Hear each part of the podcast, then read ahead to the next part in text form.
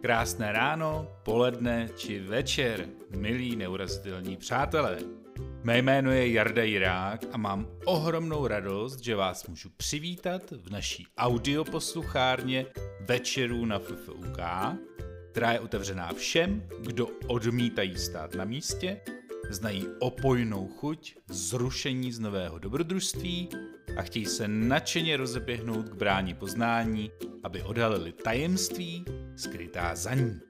Naším hlavním cílem je jednoznačně prokázat, že přednášky nemusí být nudné a suchopárné a vtáhnout vás do úžasných příběhů, které se píší všude kolem nás. Když se v roce 2005 konala anketa Největší Čech, je trošku úsměvné, že se o první místo přetahoval Lucemburčan Karel IV.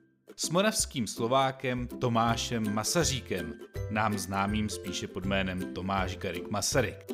I když to můžeme s klidem považovat za drobnost, nestaly se nám náhodou tyto osobnosti jakými si ikonami, které sice na jednu stranu uznáváme a vážíme si jich, ale na stranu druhou jsme tak trochu zapomněli, kdo vlastně byli.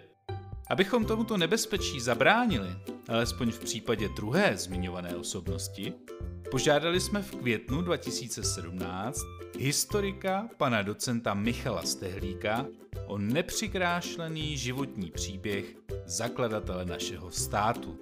Pan docent opět prokázal, že umí historii podávat v tak živých a živelných barvách jako málo kdo a dozvěděli jsme se díky němu například, jaká zvláštní a silně nepravděpodobná schoda okolností dostala Tomáše Masaryka z dluhů, co napsal ve své recenzi na Hitlerův Mein Kampf, nebo co odpověděl na otázku svého nastávajícího tchána a jak nevěstu uživíte že s ním Tchán až téměř do své smrti nepromluvil.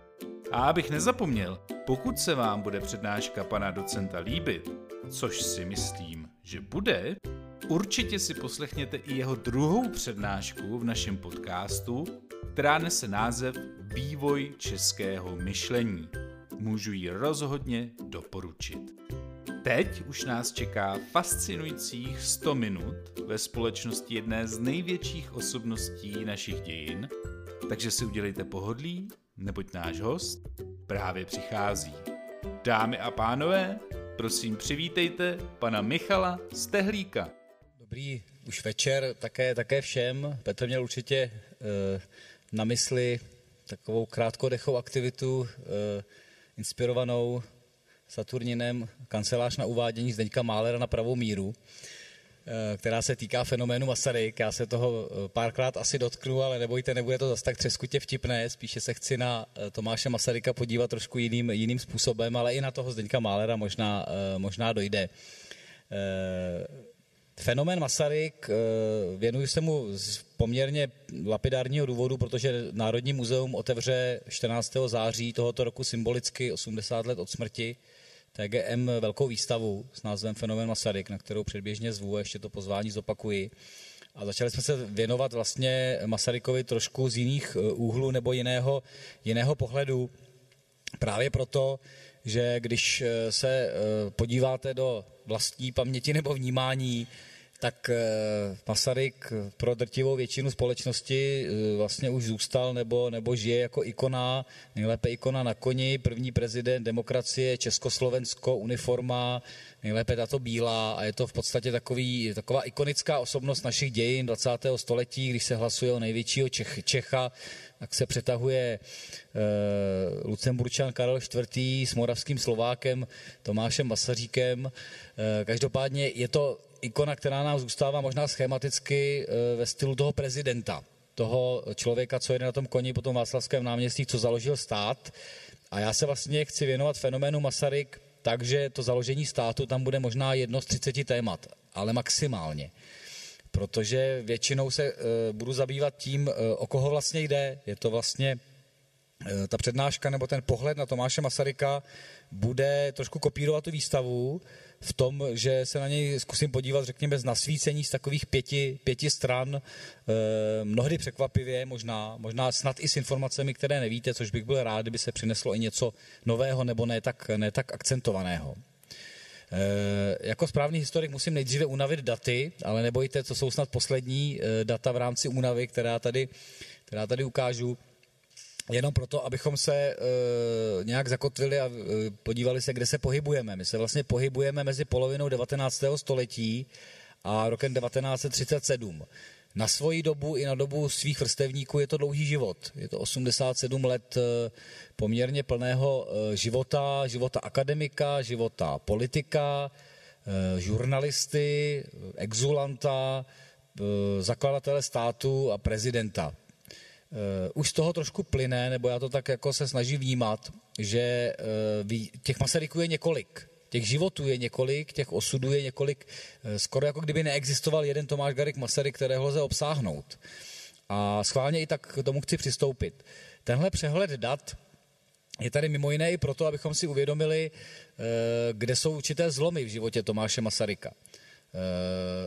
Říkám to schválně jedním datem, které tady není, a to je rok 1910, kdy je Tomáši Gariku Masarykovi 60 let na tu dobu a tehdejší působení je už to kmecký věk. A jeho žáci, obdivovatelé, následovníci a další mu věnují na tu dobu obvyklý festschrift, prostě velký sborník, velkou knihu se vzpomínkami na Masaryka, s články o tom, jak Masaryk fatálně zasáhl do naší filozofie, sociologie, politiky, žurnalistiky, ale to, co je v tom vlastně obsaženo jako podstata, je, to řeknu zjednodušeně, poděkování na konci života. Vážně, jako v podstatě to tak je, to je prostě takový ten festival. Pane profesore, vy jste toho vykonal ohromně moc, teď na konci života jste dokonce i poslancem, no tak my vám děkujeme za všechno a vzpomínáme na vás, jak jsme vás potkali, co jste všechno zažil a je to jako fajn ten život, co jste prožil. A teď si uvědomte, že je to čtyři roky předtím, než se 64-letý člověk rozhodne opustit vlastně místo, kde žije a věnovat se něčemu tak jako avanturistickému, jako zakládání států, jako individualita někde za hranicemi. Proto platí to, co jsem řekl, že je to několik životů. Ten Tomáš Masaryk do toho roku 1910-1914 je něčem jiný než ten Masaryk ty čtyři roky a je jiný než ten Masaryk těch následných několik let první republiky. A ti lidé, co mu píší ten sborník v roce 1900, 1910 si asi nepředstavovali, jak radikální změnou Masaryk projde. Nehledě na to, že budu ještě ukazovat, jak moc eh, se proměnilo nazírání na Tomáše Masaryka v tom veřejném, veřejném prostoru. A to radikálně, řekl bych skoro jako jedna ku jedné od nenávisti k absolutnímu obdivu. I to umí náš národ a společnost poměrně slušně už 100 let. Což je další charakter, který se opakuje, nic tady není úplně nové. Eh, budu se dívat na toho tatíčka trošku jinak. Eh, vlastně my neustále vnímáme i ty politiky, nebudu mluvit o dnešních, ale i o těch ikonických minulých eh, v rámci jejich rolí. Ale kdo to je ten Tomáš? V co věří Tomáš? Věří v Pána Boha? Věří v nějakou církev? Jak to má s matkou, s otcem? Jak to má s rodinou? Jak je na tom s penězi? Není třeba většinu života zadlužený? Odpovím rovnou je. má s tím velké problémy do té doby, než velmi zvláštním způsobem přijde k majetku jako někdejší chudý, chudý synek. Jak je na tom se zdraví? Má Masaryk nějaký volný čas? Dovedeme si představit Masaryka jiného než čtoucího a píšícího nebo přednášejícího? Je tam nějaký Tomáš za tím vším? Za tou ikonou, za tou v podstatě jako běloskvoucí ikonou je nějaký Tomáš? Je to Garik. Co znamená Garik v našem prostředí? Když to říkáme takovou lapidární otázkou, kdo z mužů 19. století si vezme jméno své ženy, aby ho nosil společně se svým? Téměř nikdo. Je to naprostá výjimka ve vnímání ženské otázky. Přehnaně řečeno jeden z prvních českých feministů. V prosazování, kdy mluví o volebním právu žen v 80. letech 19. století, když to volební právo nemají ani všichni muži. Je to prostě zásadní ovlivnění Charlotou, od amerického inspirace, budu o ní mluvit, až po osobní inspiraci. Masaryk. Masaryk provokující, Masaryk píšící, Masaryk, který má jednu zásadní vlastnost, kterou si nese i v době prezidentství. Uh, on se nikdy nepohybuje v šedé zóně. Nejsou lidé, kterým je jedno. Buď ho obdivují a následují, anebo je opravdu štve.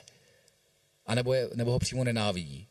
A zároveň budu se to snažit také ukázat, on je občas neštve úplně neprávem.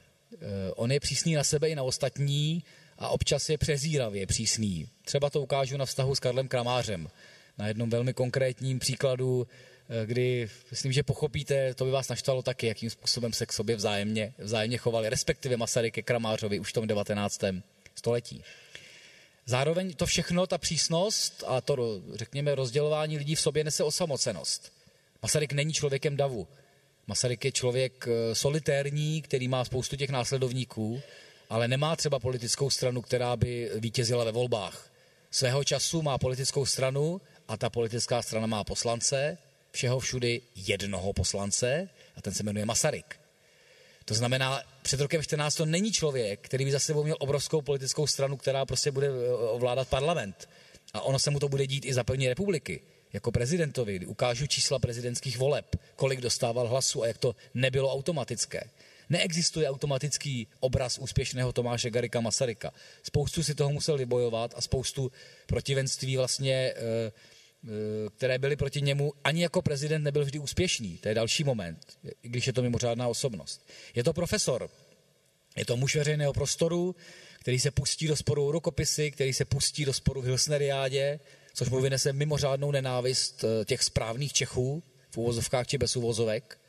Je to prezident, je to ikona, je to politik, je to člověk, který eh, v podstatě je schopen manipulovat, je schopen připravovat věci, aby byly po jeho, včetně neúplně vybíravých prostředků, když už se rozhodne, že něco je správné. I to je Masaryk, i to je prezident Masaryk.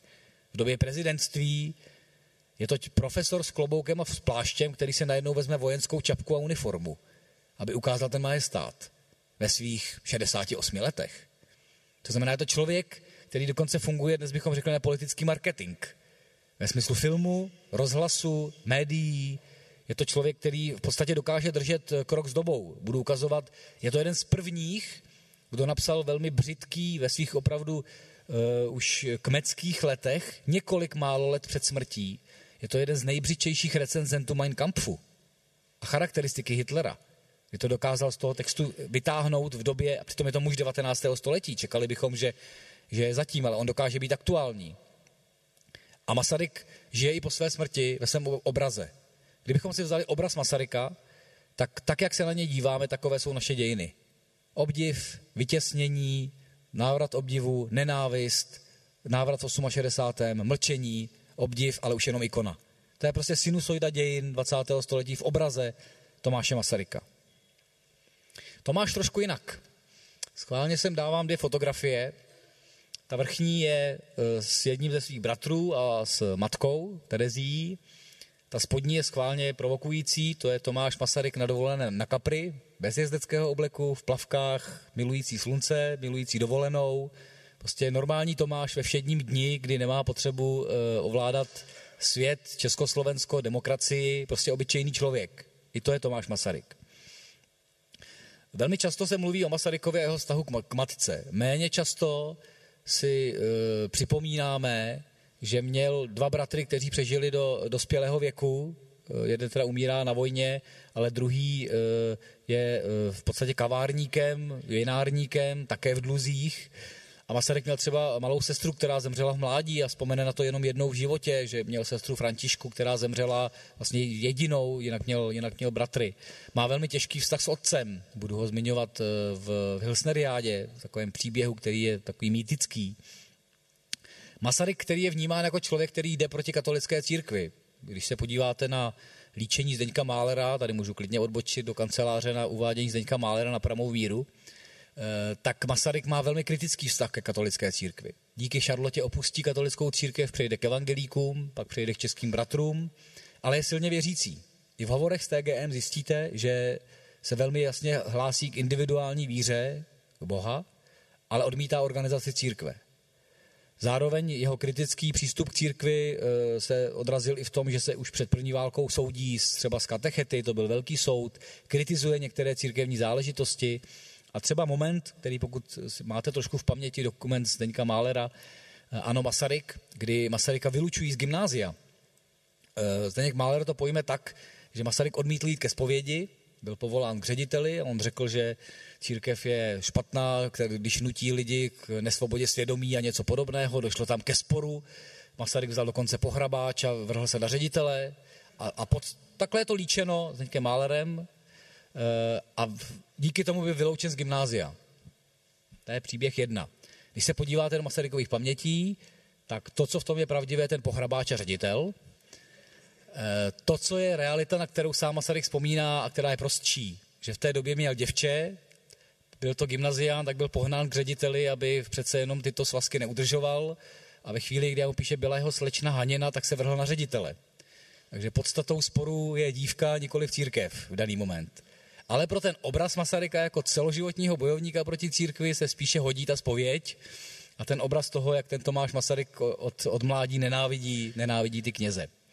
Eh, zároveň on měl velmi kritický vztah k církvi, když se vrátím zpátky, eh, a za Československé republiky to dával docela najevo i praktickými eh, kroky. Masaryk je zároveň muž. Celoživotní, fatální, osudový, úžasný vztah s Charlotou, velmi těžký a tragický zároveň, kdy jedna z jejich dcer jim umírá, mimo jiné dcera Eleonora Eh, podle všeho ta, kterou odrodil osobně sám Masaryk, protože to doktor ani porodní bába nestihli. Eh, zároveň Charlotta s mnoha eh, zdravotními i psychickými problémy, což byl velmi těžký osud, zejména za první války. Sám Masaryk to několikrát zmiňoval, že měl velký děs z těch psychických problémů své ženy, z depresí, které mimo jiné zjevně dědí Jan Masaryk v rámci svého psychického stavu a možná mariodepresivity, to těžko už dnes odhadneme. Ale je to velmi silný vztah, celoživotní. Ale když eh, Charlotte umírá v roce 23, Masaryk nechce zůstat sám. Má kolem sebe i další ženy, které už se nehodí k tomu obrazu toho tatíčka. Takže eh, zejména dcera Alice, která nahrazuje matku v tom hlídání, když to přeženu tímto pojmem, se snaží, aby ten obraz nebyl ničím narušován. Když se podíváte na fotografie, tak ta velká fotografie je eh, fotografie Oldry Zedlmajerové, což byla v letech 28 až 34 e, přítelkyně Tomáše, prezidenta Tomáše Garika Masaryka. Zachovaly se poměrně podrobné dopisy, včetně intimních dopisů. Vztah, kdybych to řekl eufemisticky, nebyl pouze korespondenční. Prostě měli partnerský vztah, kdy Masaryk potřeboval blízkou osobu, píše jí o politice, ale píše jí o sobě. E, zároveň ta druhá fotografie je z dovolené na Capri, uprostřed e, sedí Markýza Benzony, další z přítelkyň Tomáše eh, Garika Masaryka po smrti Charloty. No a ta fatální žena úplně vlevo právě dcera Alice, která stojí většinou za tím, že donutí otce tyto vztahy ukončovat. Takže třeba e, rok 1934 a Masaryk po svých eh, pomrtvici a po zdravotních problémech nakonec to končí tak, že napíše sám pod vlivem a tlakem Alice Oldře Zedlmajerové dopis, že s ní ukončuje komunikaci, protože Alice se dlouhodobě snažila, aby ten obraz toho ikonického prezidenta nebyl narušován takovými prostými věcmi, jako jsou e, partnerské vztahy s jinými ženami. I to byl těžký vztah v té rodině v rámci života Tomáše Garika Masaryka. Ale jenom tím chci ukázat, není to žádná bulvarizace, jenom tím chci ukázat prostou věc, že je to normální člověk. Je to člověk, který jde spát, který ráno vstává, který má nějaké touhy, který je třeba asketický osobně, nesnáší alkohol. Eh, na druhé straně mu doktoři eh, ordinují, že nesmí pít kávu, kterou vytrvale pije dál, protože mu prostě chutná. Takže eh, asketa jak v čem, ale prostě normální člověk. Není to prostě nějaká ikona za, za sklem nebo, nebo za zrcadlem. Jaký je dál Tomáš? Tu fotografii jsem dávám také schválně. Když se jenom podíváte na tu fyzickou podobnost Charloty, která sedí dole a Alice, jako, jako starší dcery, tak je to vlastně velmi, velmi blízké. Toto je fotografie z počátku války, kde už Jan Masaryk je ve, ve vojenské eh, uniformě. E, rodina to je především vztah k dětem. Jak už jsem řekl, jedno dítě v, půl, v půlroce Eleonora umírá, mají syna Herberta, který je talentovaný malíř, neprávem v dějinách trochu opomíjený, on umírá v roce 1915 na tyfus během, během války dcera Olga, která se eh, vlastně to řeknu jednoduše, eh, jediná vdává s tím, že má, že má ony Masarykovi vnuky, kteří jsou pak na těch, na těch fotografiích. syn Jan, velmi složitá, komplikovaná postava, zejména ve vztahu s otcem. A do toho podstatě přísný Masaryk. Opravdu e, přísný se vším všudy i vůči svým dětem, což samozřejmě vyvolávalo i rozpory v té rodině. Je to normální rodina, to znamená včetně rozporů mezi rodiči a dětmi.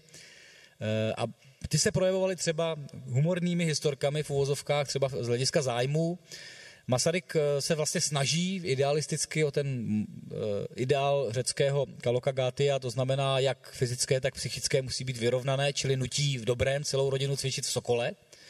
Tak si představte v tom 19. století, jak ta rodina Masaryku vlastně vběhne do té malostranské Sokolovny, aby se převlekla do trikotu a tam cvičí. Prostě byl to normální způsob života v té době. Masaryk přitom byl sám výrazný individualista, on nejradši cvičil doma a sám. On zase, ostatní jako ano, ale on je ten člověk, který se trošku jako tomu celku, celku vzdaluje. Rodina milovala turismus, eh, hudba, zpěv, byla to velmi uměno milná rodina, všichni buď hráli nebo, nebo kreslili. No a zároveň třeba s tím, eh, Masaryk říkal tomu cvičení sokolování. Tak jsou některé, ne historky, ale vzpomínky třeba Jana Masaryka, který, jak říkám, měl trošku bouřlivější přístup k životu, na rozdíl od asketického otce. Takže Jan Masaryk vzpomíná, že často se vracel z nějaké vinárny kolem 6. raní, kdy už potkával svého otce, která doma sokoloval. Takže to je ta scénka, když Jan Masaryk přijde z toho flámu a povlává tím bytem, kde už ten profesor Masaryk eh, cvičí, protože stává vždycky velmi brzy a v podstatě chce být, chce být fit a e, sice je to vtipné takhle z dálky, ale představa toho, jak ten otec musel s tím synem spolu nažívat, je samozřejmě složitější e, i z hlediska jejich vztahu.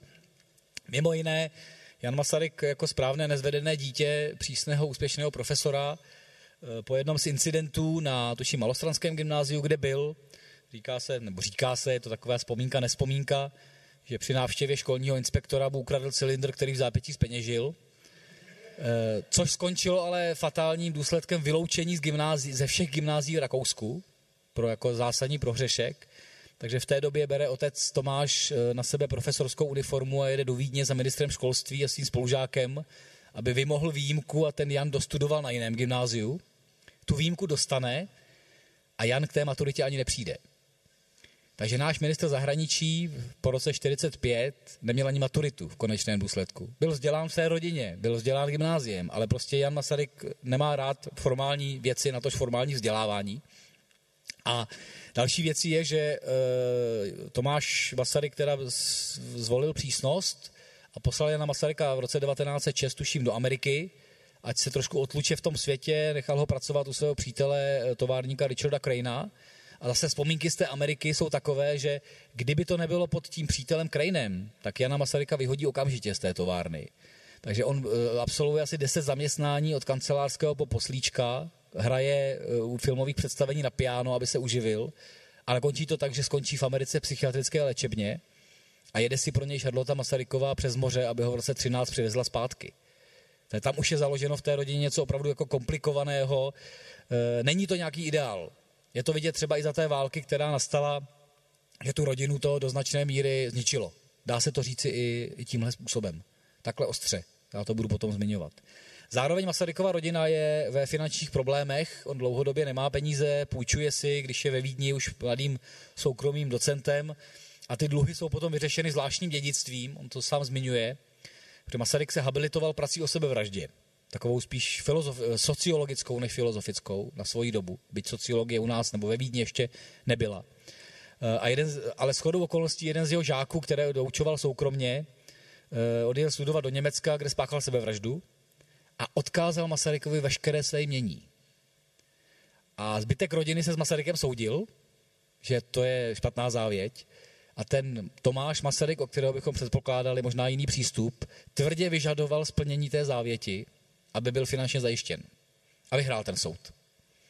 To znamená, takhle přišel vlastně k dědictví velmi zvláštním způsobem, ale tím pádem to tu rodinu teprve zajistilo. Uvědomme si, že Masaryk působí ve Vídni jako soukromý docent. Živí se tím, že eh, chodí po těch rodinách bohatších prostě doučovat nebo učit a není vlastně reálně ve Vídni ještě jako akademik, už manžel, už otec není vlastně finančně plně zajištěn. V čem je jiný? Tohle není Masarykova rodina, to je jenom ilustrační obrázek. Jak jsem řekl, že byl Masaryk první feminista, to není přehnané v tom, že by o tom psal brožury a že by, to tak, eh, že, že by jenom o tom přednášel. Charlotte ho určitě inspirovala.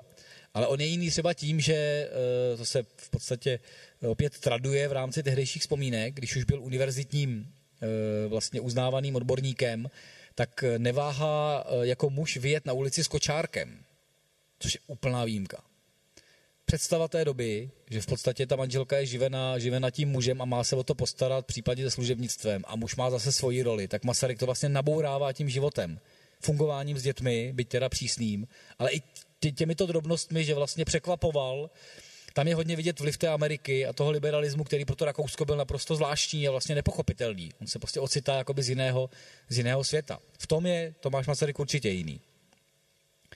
A co bychom Masaryka nečekali, to jsem dávám jako takové odlehčení. Když si čtete pozorně hovory z TGM, tak je to samozřejmě humanista, platonik, člověk filozofie, člověk mravních zásad, no ale pak je tam najednou probleskne, že jezdili s rodinou už v 19. století a na začátku 20. hlavně na Slovensko, respektive tehdy do Horních Uher. A Masaryk s oblibou prostě vyrazí ze, ze psy a s kulovnicí a zmiňuje, že má za sebou skolení dvou medvědů v rámci slovenských hor kdy jednoho z nich postřelí a pronásleduje v tom lese. A opět ta představitelnost toho tatíčka, jak v době je mu 50 plus minus, prostě v Skulovnici a Sepsi pronásleduje medvěda ve slovenských horách. To je nečekané eh, při vnímání toho obrazu Tomáše Masaryka. I to byl jeho volný čas, spojený třeba s tím lesem nebo s tou přírodou. Je to nečekané, ale, ale patří to zároveň k němu. Garik. Zásadní vztah s Charlotou, kterou potkává v Německu s okolností, neboť ona tam studovala eh, na konzervatoři, respektive doplňovala se tam hudební vzdělání, on tam studoval filozofii, potkali se v Lipsku, eh, spojila je četba, zároveň Charlota je věkově na tom stejně jako Tomáš, není oni, oni mladší, jsou, jsou vlastně vrstevníci a absolutně si porozumí, Masaryky velmi brzy, tak jako téměř vášnivě, což bychom u něj nečekali, žádá o ruku, ona odmítá, s takovými hezkými důvody, že on je na ní příliš geniální, je příliš úžasný a nemůže být ženou takového muže. E, ale on je velmi vytrvalý. Charlotte se vrátí do Ameriky a on dostane potom zprávu, že uh, utrpěla těžký úraz, nakonec ten úraz není tak fatální. On si vypůjčí, protože v té době to nejde jinak. A to už je to 28-letý člověk, nebo 27-letý, který uh, vlastně uh, podává habilitaci ale pořád jenom vyučuje po těch domácnostech. On nemá vlastně stále zaměstnání, které by ho, které by ho reálně uživilo. Každopádně sedne na loď Herder v Hamburgu a dojede do Ameriky. 1878 eh, tam nastává trošku eh, ne, ne rodinná tragédie, ale taková rodinná diskuze, protože Charlotte je z rodiny bohatého newyorského pojišťováka. Myslím, že majitele jedné z pojišťoven. A starý pan Garik je velmi tvrdý obchodník. A najednou se mu tam zjeví nějaký akademik z Rakouska, který řekne, že si odvede Charlotu do Evropy, do nějaké té Vídně. A Masaryk na to sám vzpomíná, že starý pan Garik znesl prostou otázku amerického pojišťováka. Jak tu manželku uživí? A Tomáš Garik Masaryk vzpomíná už s humorem, myslím, že to tehdy humorné úplně nebylo, že ho nenapadlo nic jiného, než říct, že zatím nemá zaměstnání, jestli by mu budoucí tchán nepůjčil. To reálně nastalo. Eh, až na jednu věc na konci života pana Garika staršího s ním Garik nepromluvil. Půjčili jim nějaké peníze na cestu a do základu. A v podstatě oni odjíždějí jakoby v nemilosti té rodiny. On, uh, Tchán jezdil poté do Evropy, ale striktně se chtěl scházet jenom se Charlotou a ne s Tomášem. Už když byl Tomáš úspěšný. Tam ale každopádně, nebo bylo to ještě v 19. století, začátek 20. Ale tahle scéna zase charakterizuje mimo jiné Masarykův vztah k penězům. Ono mu to bylo úplně jedno v konečném důsledku. On se prostě nějak uživí, nějak to bude, nechce se vázat na tak prosté věci, jako je každodenní živobytí, což samozřejmě poté musel to nějak řešit. Mimo jiné je docela zajímavé, že Masarykova rodina mezi Vídní a Prahou až do prezidentského období bydlí asi na 13 různých místech, včetně hradu v Praze asi na deseti. A nikdy si nic nekoupí. I když ty peníze už mají. Třeba potom za prezidentství nebo podobně. Oni si nekoupí dům, oni si nekoupí byt, oni, Masaryk nemá potřebu toho majetku. To znamená, tady to není jenom věc, že by eh, byl tak eh, nepraktický, je to i záležitost toho, že Masaryk prostě nemá tu potřebu, aby se s penězi zaobíral. Což samozřejmě starý pan Garik moc nechápe, když mu odvádí dceru a zároveň chtějí mít, chtějí mít rodinu. těžké vztahy s Chánem a zároveň nemoc Charloty. Jak už jsem řekl, ta psychická nemoc byla celkem komplikovaná, eh, zhoršovala se porody, který byl eh, nakonec, nakonec pět, což také nebylo, nebylo úplně, úplně jednoduché. Charlotte ho velmi silně přivádí, nebo on to měl sám v sobě, k feminismu. Společně překládají některé studie, emancipaci žen, eh, už to přijetí příjmení. On ho poprvé přijme v době, ve chvíli sňatku. On už se po sňatku se bezprostředně podepíše jako Garik. A zase, pokud bychom vnímali takovéto národní pojetí dějin, tak náš první prezident pracovně vyrůstá ve Vídni, za ženu má američanku a žení se v New Yorku. Což byla velká výjimka na tu dobu. On eh, v podstatě překračoval tu naši kotlinu vnímáním toho světa. Úplně zásadně. Masaryk se inspiruje Amerikou. Když už tam byl a to navštíví poté ještě třikrát, tak v podstatě on je v takovém pozitivním šoku, co říkal, nebo psal, že žije v zemi, kde máme císaře od roku 1848 a dokud neumře, tak bude. A trošku si hrajeme na parlament a není tady všeobecné volební právo. Amerika měla svých problémů dost, ale zároveň tam se každé čtyři roky měnila hlava státu. Tam v podstatě funguje liberální demokracie úplně jinak než v té Evropě. A Masaryk si bere za vzor už v těch 70. a 80. letech, což je pro zkostnatělé Rakousko něco nepředstavitelného, co on vnáší těma myšlenkama vlastně sem a stává se tou výjimkou. On je On je výjimkou těmi myšlenkami a inspiracemi v zahraničí, jako obrovskou. E, mimo jiné, když se podíváte na české politické prostředí, do roku 14, samozřejmě Karel Kramář, orientace na Rusko, Antonín Švehla, vnitřní politika. Mimo jiné, proč se Antonín Švehla jako nejlepší politik první republiky nikdy nenechává zvolit do Vídeňské říšské rady? Ani ne tak proto, že by chtěl dělat jenom tu českou politiku e, v té naší kotlince, ale umí špatně německy což se Masarykovi nemohlo stát. Angličtina, francouzština, němčina, italština, učí se arabsky. Talent i na jazyky, talent na schopnost číst v těchto jazycích, latina, řečtina, sela samozřejmě. Prostě mimořádný talent, v podstatě intelektuální, který následně má potřebu vstupovat do e, politiky. Tady jenom zase na ne vtipnou, ale ukázku, mluvím o feminismu, mluvím o to, že si bral to jméno manželky, ale tady je e, realita rakouského úředníka byla jiná. Takže když v roce 14 si Charlotte zažádala o propustku, že smí cestovat, tak prostě pro toho úředníka, to byla Karla Masaryková, žádná Charlotte Garik, prostě nic takového. Narozená v, v Brooklyně, se budem, bude, to se s tím budeme trápit. A v rámci feminismu zaměstnání choď CK univerzitního profesora. Takže tohle je vlastně doklad doby, kdy na jedné straně můžeme mluvit o to, jaké má Masaryk myšlenky a co prosazuje, a zároveň oni žijí v tomhle. Oni žijí v téhle realitě, která je, která je kolem nich a která je trošku jiná než ty, než ty velké ideje, které mají. Masaryk. Máme Tomáše, Garika, teď máme Masaryka. Přísného profesora. Eh, jak už jsem řekl, eh, Masarykův ne problém, ale Masarykova podstata je velká přísnost. Eh, blížších přátel má naprosté minimum. Jedním z nich je Hanu Schweiger, což je malý ilustrátor, úžasné ilustrace krysaře třeba, nebo pohádky ilustroval, osobní přítel. Zbytek lidí, eh, potom snad mu tykal už jenom Machar, ale zbytek lidí jsou přátelé a obdivovatelé.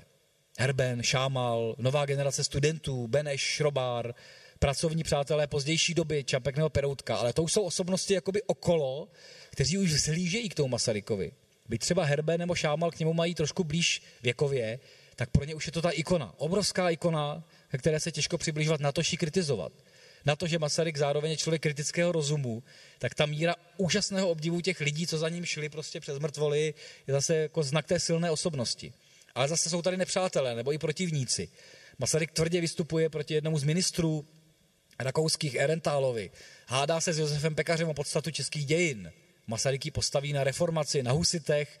Pekař říká, že naše kontinuita dějin je složitější, že k nám patří i baroko, i katolický charakter. V podstatě vedou spor o smysl českých dějin. Masaryk není historik a fušuje do té historie a říká vy historici, eh, já tady mám ideu. Čili v podstatě zbuzuje, zbuzuje eh, nejenom odpor, nenávist, ale v podstatě i polemiku. Kramář, někdejší kolegové a přátelé v politice, pozdější odpůrci. Kramář s láskou k Rusku, Masaryk je skepticismem v Rusku. A zase pozor, Masaryk překračuje hranice i tady. Několikrát navštíví Rusko, on trošku havlíčkovským způsobem, do Havlíčka se také trošku zahleděl, aby zjistil tu ruskou realitu. A přijíždí znechucen z toho nevolnictví, z té nesvobody. Pro kramáře je car idol. Car bude vládnout i nám. Pro Masaryka je to vyděšení, že by nám něco podobného vládlo v tom systému, jako je to v Rusku. Protože to pozná přímo. Kramář to možná zří vily své manželky, ale e, Masaryk navštěvuje Tolstého. Dvakrát navštívil Tolstého jako svého velkého inspirátora, ale i s ním se pohádá pro jistotu, protože je kritický. Takže Tolstoj tam v té rubášce mu říká o tom prostém životě a Masaryk mu oponuje, prostý život jistě, Lve Nikolájeviči, ale já jsem viděl vaše nevolníky, co děláte pro ně. Vy žijete z nich. Takže Masaryk si nebere servítky, kritický na všechny strany a přináší mu to samozřejmě zase zpětnou, zpětnou vazbu.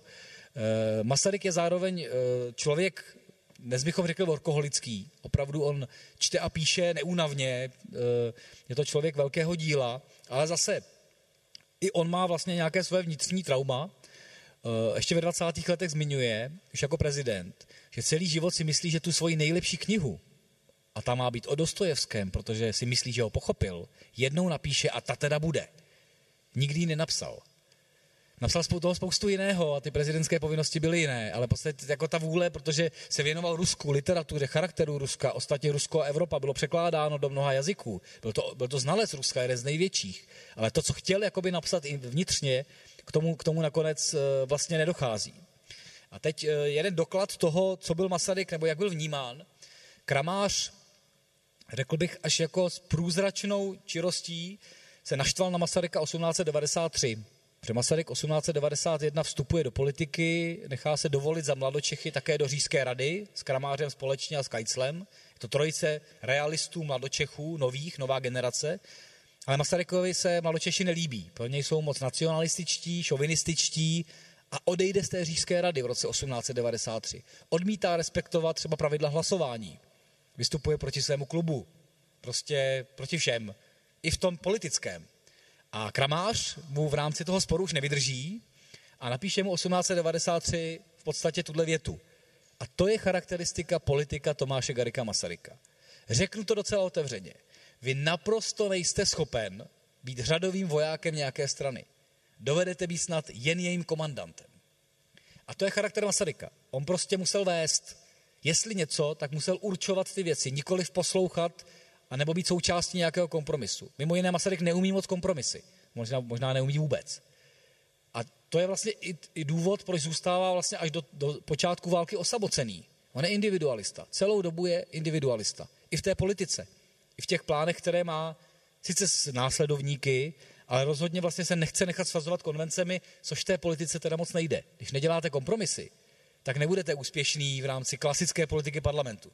Masaryk obdivuje parlament, vzývá ho, ale není schopen parlamentní politiky, protože je to individuál. I když se tam nechá zvolit, tak je pracovitý, ale jde si svojí cestou.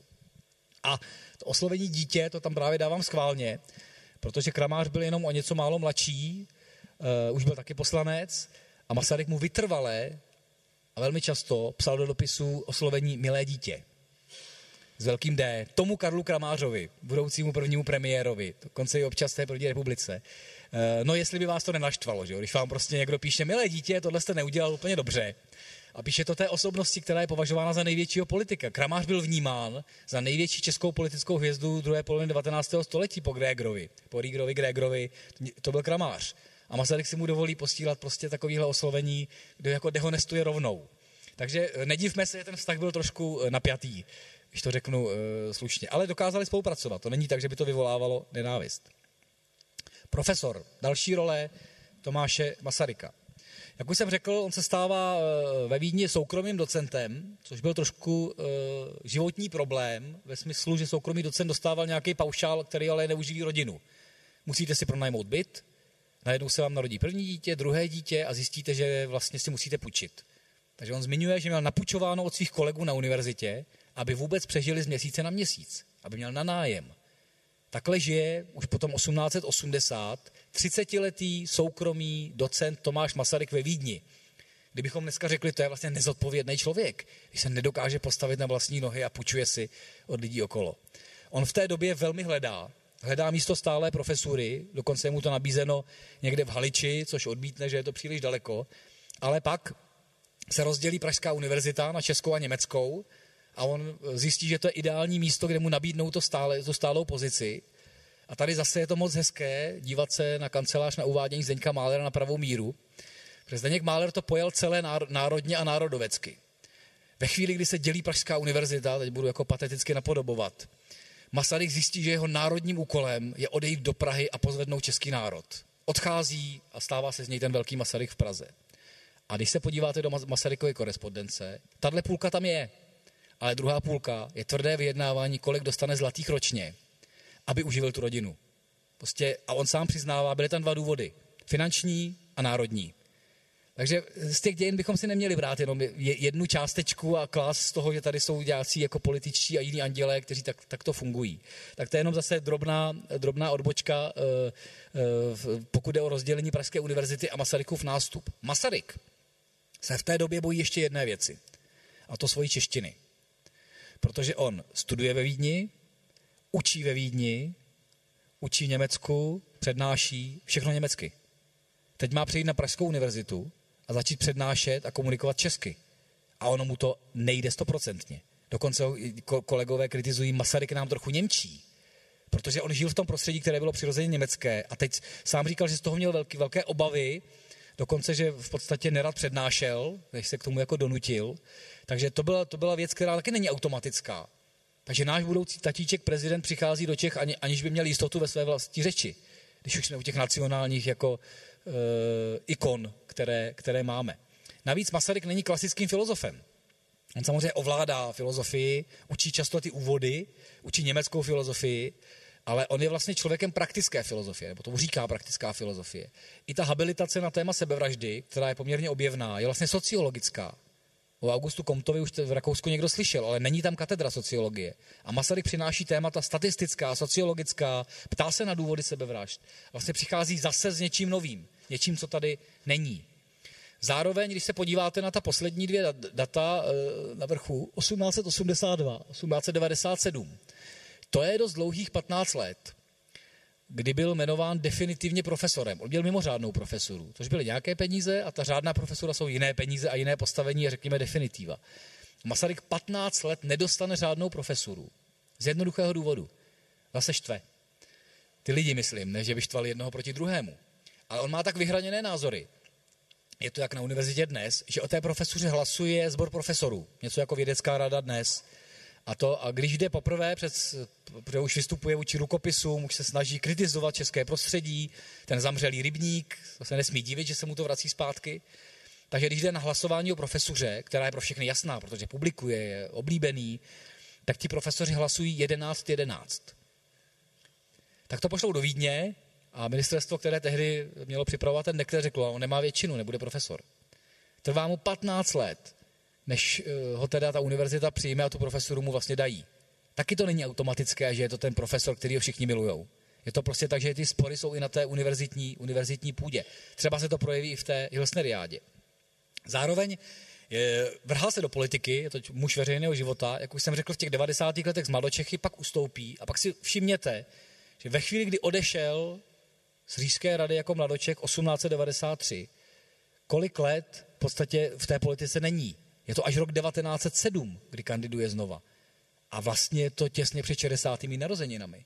To není tak, že by to byl mladý 30-letý poslanec, který buduje kariéru a nezná nic jiného než poslanecké lavice. To je člověk, který vstupuje do té sněmovny pořádně až v těch 57 letech. Poměrně rozmyšleně. A po druhé obhájí mandát v roce 11. Zároveň tehdejší volby se podobaly našim senátním, ve smyslu, že stačilo vyhrát ve svém obvodě a byl mandát. Jinak by jeho strana neměla mandát, jeho strana byl jediným poslancem své strany potom v tom roce 11. Uvědomte si, že tenhle poslanec jedné strany, nebo jeden poslanec své strany, odjede v roce 14 do zahraničí a říká západním mocnostem, já reprezentuju ten národ, já jsem ten, který je, jako, dělá to, co oni všichni chtějí. Ta jeho síla v tom, že si to myslel, že to může zkusit, je mimořádná. Možná i sebevnímání, ne úplně jednoduché. Zároveň eh, v Masarykově životopise se ne tak často dočtete, že on kandidoval i v zemských volbách v roce 1908, tady na Praze 1, kde učil a skončil na krásném pátém místě. Takže ne vždycky byl úspěšný ani před tím rokem 14. Je to prostě člověk, který zbuzuje emoce, přináší mnohé myšlenky a myslím, že největší práci vlastně udělal eh, v bojích o rukopisy, případně v té publicistice a následně v Hilsneriádě. Tím vlastně mění tu společnost tou svojí prací, ne tou politikou, ale tou svojí prací. Rukopisná aféra.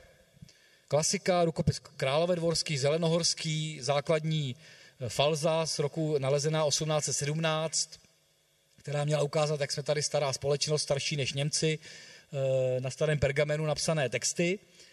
Ale Masarykův časopis Ateneum eh, a potom následně čas se pouští do polemiky jména jako Gebauer, Gol a Masaryk a v 80. a následně 90. letech říkají, ne, ne, podle všeho jsou to falza, a lepší si přiznat, že je to falešné, než žít s falešnou představou, že jsme starý národ. Přiznejme si to, buďme k sobě kritičtí. Což samozřejmě ta většina mladočeské politiky odmítá. Tam ten nacionalismus a hájení jakéhosi národa je nad pravdou. A Masaryk se pouští proti tomuhle. On se pouští proti téhle tezi, že radši si budeme lhát, ale budeme ty dobrý Češi, než si říct, že tak, jako, tak starý nejsme, ale čemu to vadí vlastně. To většina společnosti tehdy nesnesla ten boj o rukopisy, o tu národní identitu byl velmi silný.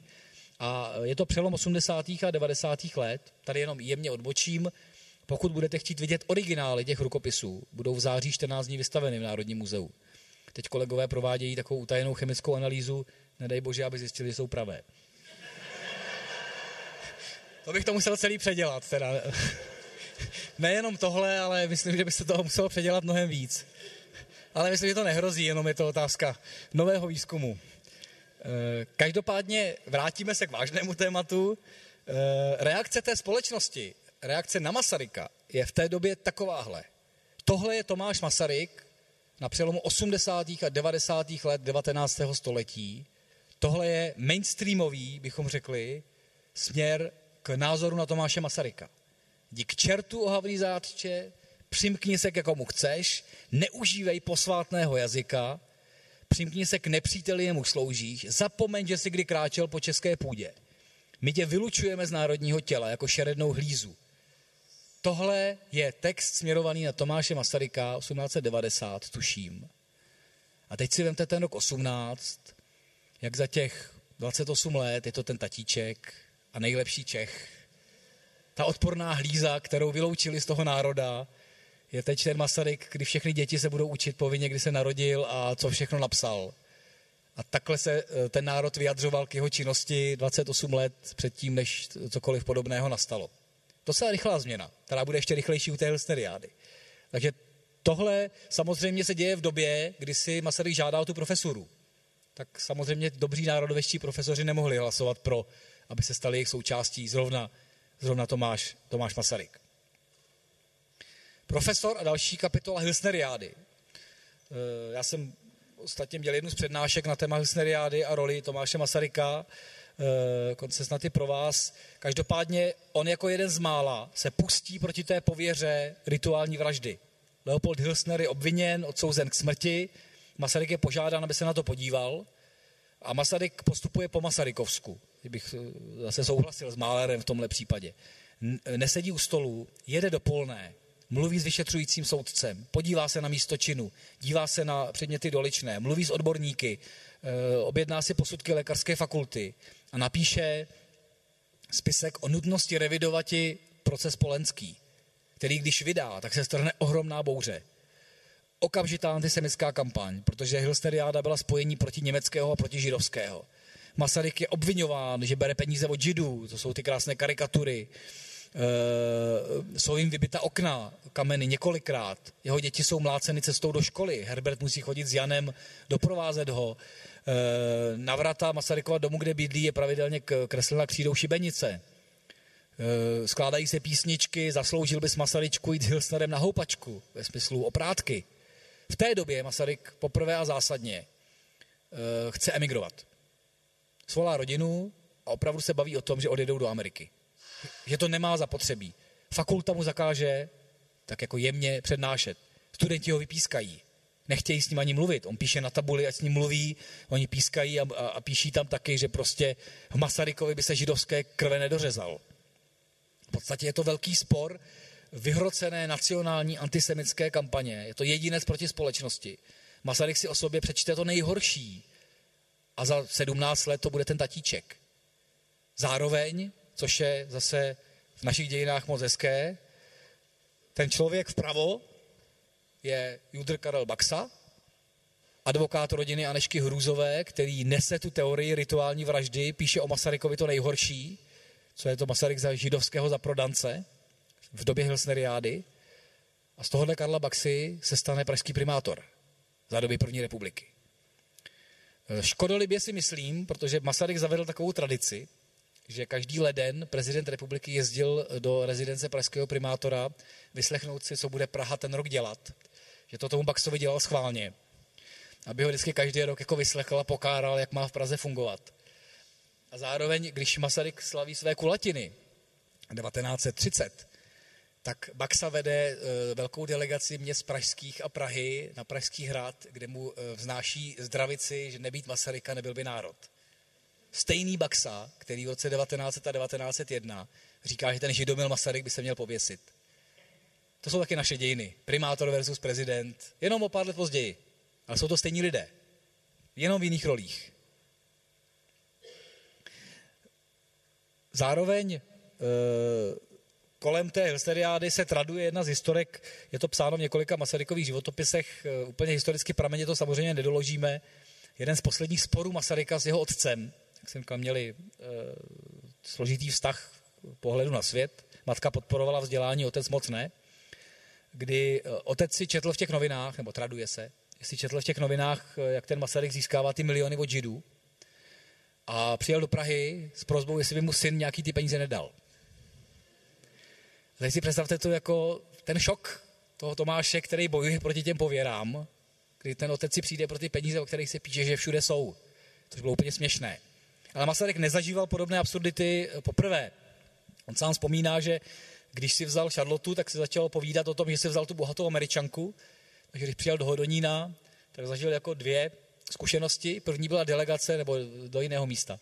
Delegace místní radnice, která ho požádala o velkou subvenci na místní dráhu, protože je přece bohatý, když si vzal američanku.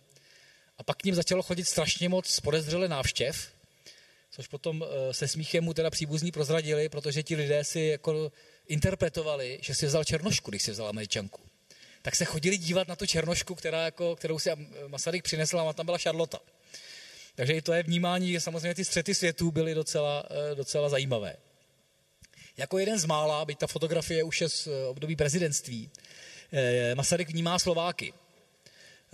V tom smyslu, že jezdí na dovolenou na Slovensko, do Bystričky, zná všechny představitele Slovenské národní strany, rodinné dovolené. Jeho strana, realisté, byť teda strana jednoho muže svým způsobem, má dokonce ve svém programu Slovensko a osvobození Slováků už před rokem 14 jako jeden z momentů, že nevnímáme jako součást našeho národa nebo společného kmene žije za řekou Moravou. Jako jeden z mála to artikuluje. Zároveň nebyl by to Masaryk, aby tam nezatnul svoji kritickou sekeru, protože eh, hlavní ideolog Slovenské národní strany Světozár Hurban Vajanský eh, je na tom stejně jako kramář. Miluje Rusko a čeká, až ten car přijde a obsadí eh, slovanské země. A Masaryk zjistí už jako politik v Říšské radě takovou drobnost, že Vajanského platí Pet, petrohradský vyslanec ve Vídni, tak zveřejní, že Vajanského názory jsou fajn, ale měl by prozradit, že je placeným ruským agentem. Což je ohromná aféra, navíc potvrzená, Vajanský to nemůže popřít. Eh, a ku podivu se až do své smrti na Masaryka zlobí. Eh, takže ty vztahy se taky trošku, ale na tom je vidět ten postup, že Masaryk jako to nezamlčí, nenechá to být, Eh, když má Vajanský nějaký spisek o Rusku, tak už se Masaryk naštve a prostě do těch novin napíše, dobře, ale je to agent. Čili si prostě ty spory zase trošku, trošku vyhrotí. A e, zároveň je to předpoklad pro tu republiku. Masaryk je opravdu člověkem, který to Slovensko vnímá. E, když se setkávají čeští a slovenští představitelé před rokem 14 v Luhačovicích, taková tradice, tak ze slovenské strany přijedou politici a z české učitelé, faráři a takový aktivisté, kteří mají rádi Slovensko turisticky. Ale není to spojité v rámci, v rámci politiky. Přeskočím, nemá smysl přednášet do vzniku republiky, bylo by to další hodina a půl. A chci právě, aby to byl jenom jeden z momentů. E, žádná událost historická nemůže být nesena jednou osobností. To znamená, Masarykův úspěch je mimořádný z hlediska toho, co on dokázal. Zcela mimořádný. Zároveň, pokud by nenastala válka, pokud by eh, velmoci nezměnili myšlení, že je možné změnit hranice států A pokud by se e, v podstatě Evropa celá neproměnila, jen těžko by vzniklo Československo. To je kontext, to jsou věci, které musí sedět spolu. Masaryk měl obrovskou výhodu, že samozřejmě k tomu e, přináší, přináší velmi, velmi zásadní e, svůj, svůj vhled svou zahraniční akcí.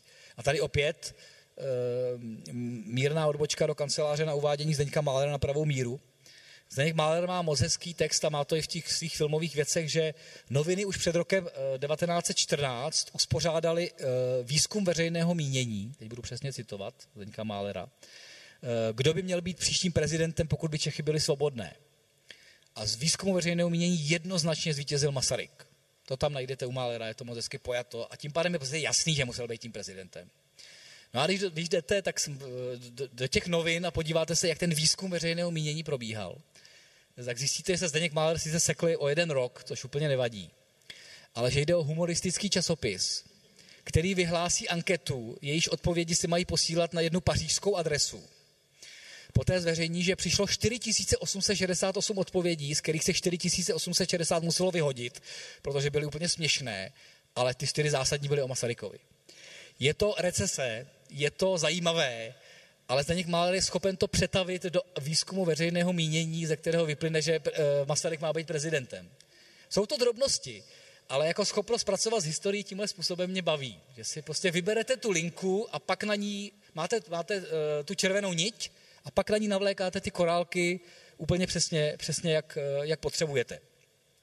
Stejně tak hovoří o tom, že jisté noviny přinesly stať o tom, že eh, Československo se stává republikou, ano, přinesli už v roce 1912.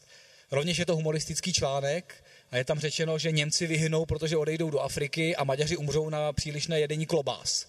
A hned zatím je, hned zatím je že Masaryk se stane prezidentem. Ale Zdeněk Máler si vybere toho prezidenta a řekne, že to je relevantní článek z roku 1912.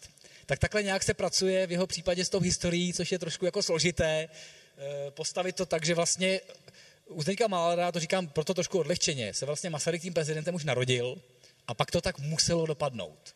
Nemuselo. Dějiny jsou mnohem složitější a nejde s nimi pracovat tímhletím způsobem. Zároveň ty příčiny úspěchu Masaryka jsou v něčem jako zhodnocení toho života. On už měl mezinárodní renomé.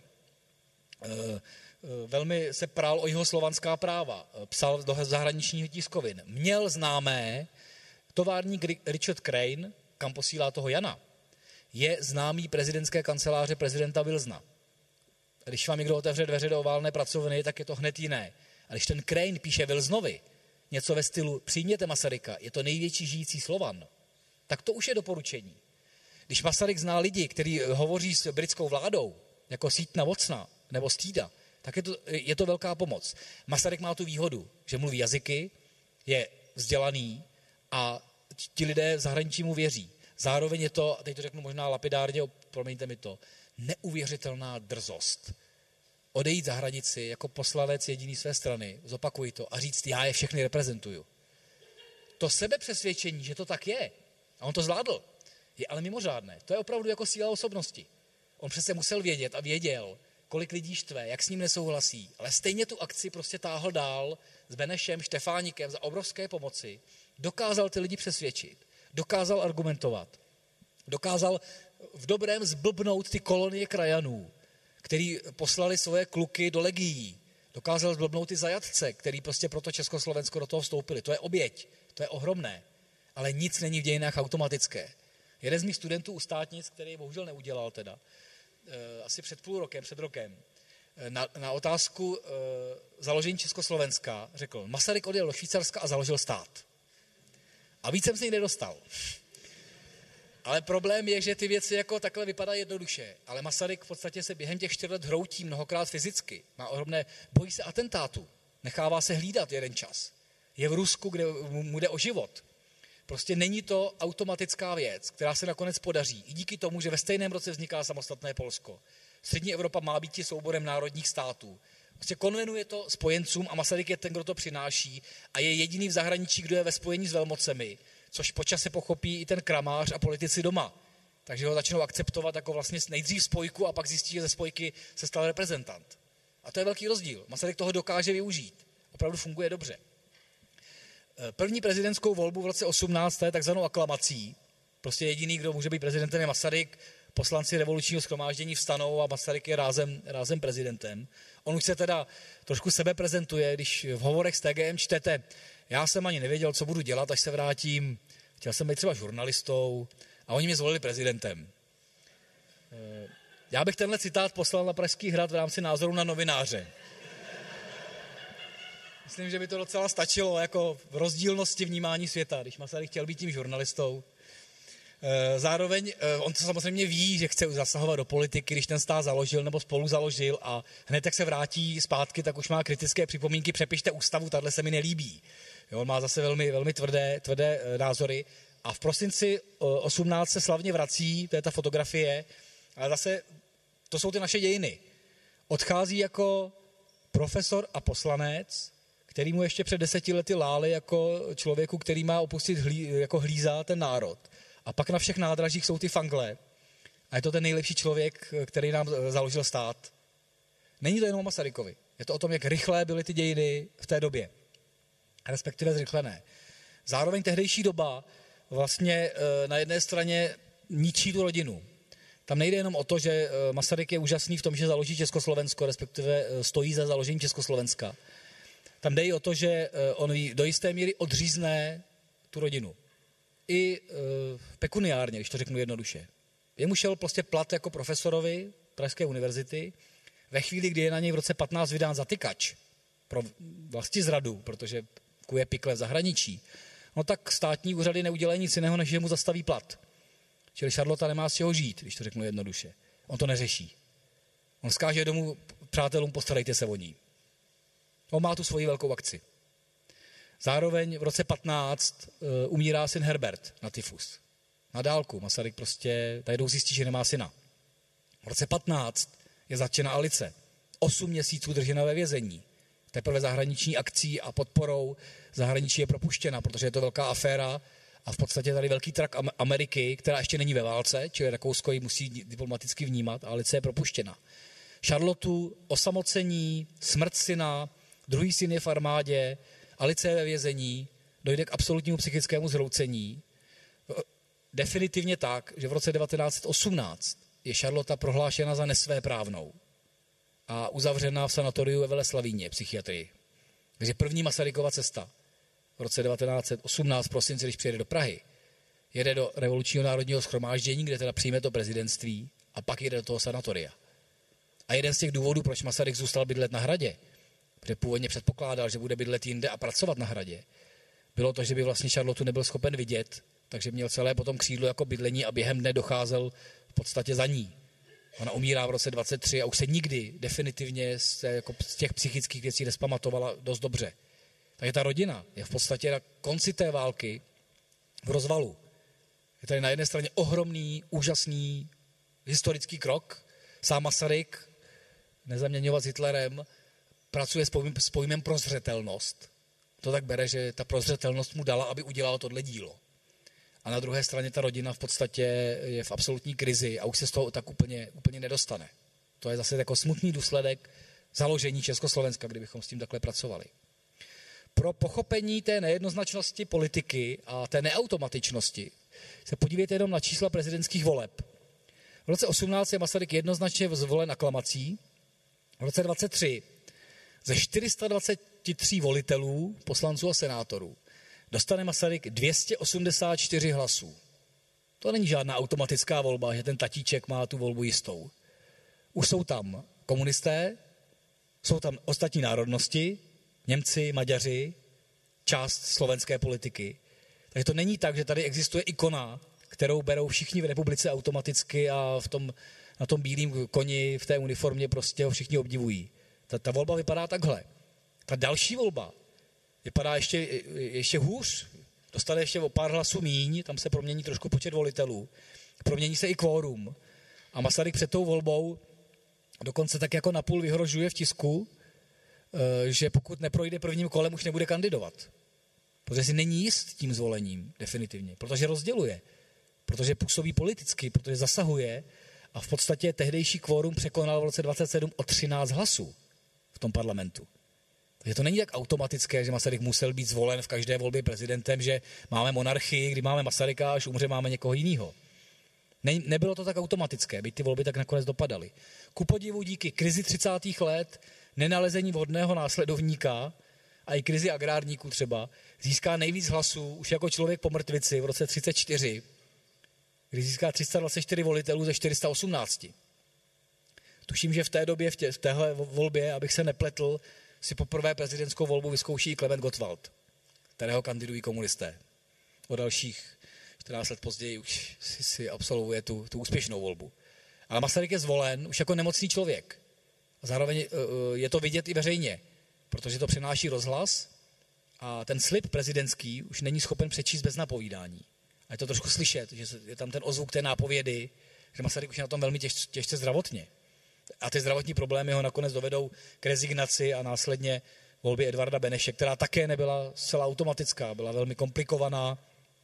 Ostatně Masaryk eh, ve 20. letech v korespondenci se Švehlou uvažoval i o jiných prezidentských kandidátech. Dokonce to nabízel Švehlovi. Se v úvodovkách vystřídají v jednom, v jednom z dopisů.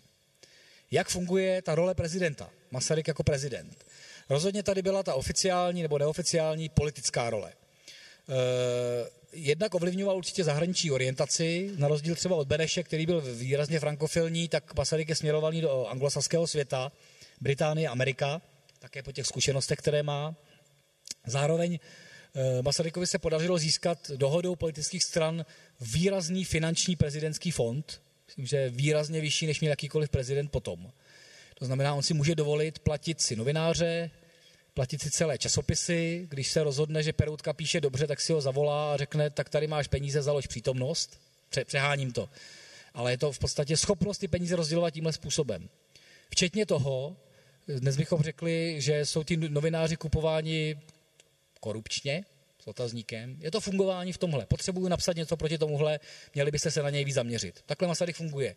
Když si vyhodnotí, že Gajda je nebezpečí pro demokracii a že je to nástup českého fašismu, tak udělá všechno proto i neúplně čistými metodami, aby Gajda byl zostuzen a z generála se během chvilky stane vojín eh, bez výsluh. Jednoznačně. Velmi tvrdě zasáhne proti stříbrnému v zákulisí, aby stříbrný byl souzen za korupci a podobně. Takže Masaryk není hodný tatíček na bílém koni, jenom. Je to člověk, který když cítí nějaké nebezpečí v té demokracii, tak velmi tvrdě a mimo pravidla zasahuje. Buduje mýtus. Jak už jsem řekl, na jedné fotografii máte toho profesora v tom klobouku s pláštěm a najednou má vojenskou čapku s trikolorou vysoký holínky, profesor filozofie a uniformu, aby v podstatě měl tu ikoničnost toho monarchy v konečném důsledku. Což třeba tí polští kolegové nedokážou pochopit, říkají, my to chápeme, my máme Pilsudského, to je generál na koni, a vy máte profesora? Ale Masaryk má potřebu tu ikonu ukázat, takže vlastně z toho profesora z toho kabinetu pro ty lidi se stane tou monarchistickou, využi, využívání vlastně té, té ikony. E, Masaryk buduje ten obraz jak tím koněm, to uniformou, e, v podstatě budováním toho mýtu, ale třeba i v podstatě využívání médií, když to řeknu takhle škaredě. Když máte ty záběry, jak výjíždí na tom koni zlán, takové ty klasické v tom filmovém týdeníku, to je moc hezké. A když se podíváte na ten pracovní materiál, tak on z té brány vyjel osmkrát, než to bylo dokonalý. A věděl, proč to dělá. To nebylo, že by ho zabírali jen tak. On věděl, že budují ten obraz, dokud jako režisér řekl, teď to bude jako dobrý záběr. Stejně tak fotografování. Vlastně Karel Plicka ho naprosto profesionálně fotografuje tak, aby to udělalo zrovna ty záběry, které všichni už budeme mít eh, jako rozsmrti v paměti. To je jiný Masaryk. To je Masaryk, jak ho máme vidět. A je to budováno napůl vědomě s ním, ale velmi vědomě v tom jeho okolí. Velmi, velmi jasně. Eh, ale jsou i věci, které budovali jakoby navzdory Masarykovi. Památník na Vítkově. Prostě ta obludná stavba, která je badová, vlastně budována jako památník na Žižkově, symbolický Vítkov, bitva Husiti, jako symbol legionářství, neznámého vojína, hrdinu od Zborova a Masarykův hrob. Masaryk má být uložen na Vítkově. Akorát mu to nikdo neřekl. Přeháním to, on to zmiňuje Čapek. Že Čapek se ho zeptal, Masaryk řekl, no oni se zbláznili jinými slovy. Já prostě budu v Lánech u Šarloty. Já prostě do té studený na ten kopec nejdu. Zase to lapidarizuje, jako by ten rozhovor, ale bylo to tak. Ono to bylo vlastně budováno s ideou, že dole ten sarkofág nebude Gotwalda, jako máme my v paměti. Tam měl by Masaryk. A on to odmítá. že už je to na něj příliš v rámci jako nějakého zbošťování a vlastně má ve své poslední vůli, že prostě bude pohřben, pohřben v Lánech. Takže to je symbol, který nevždy byl budován tak, jak on chtěl. Zároveň Masaryk není žádný jako král Midas, který na co sáhne to pozlatí, že se mu to daří. V podstatě v rámci pozemkové reformy chce velmi tvrdě rozdělit ještě více pozemků, než se rozděluje, což nakonec nedopadne. Mimo jiné tvrdě chce zasáhnout proti církvi a přerozdělit jejich pozemky, což nedopadne geniální lidoveckou kličkou, kdy po dohodě s církví se konstatuje, že e, ano, kdo má více než 250 hektarů, bude parcelován, ale církev není jedna právnická osoba. Každá fara je právnická osoba. V té chvíli toho rozdělíte na prosté minimum. Takže díky tomuhle vlastně došlo k zachování výrazné části církevního majetku za doby první republiky.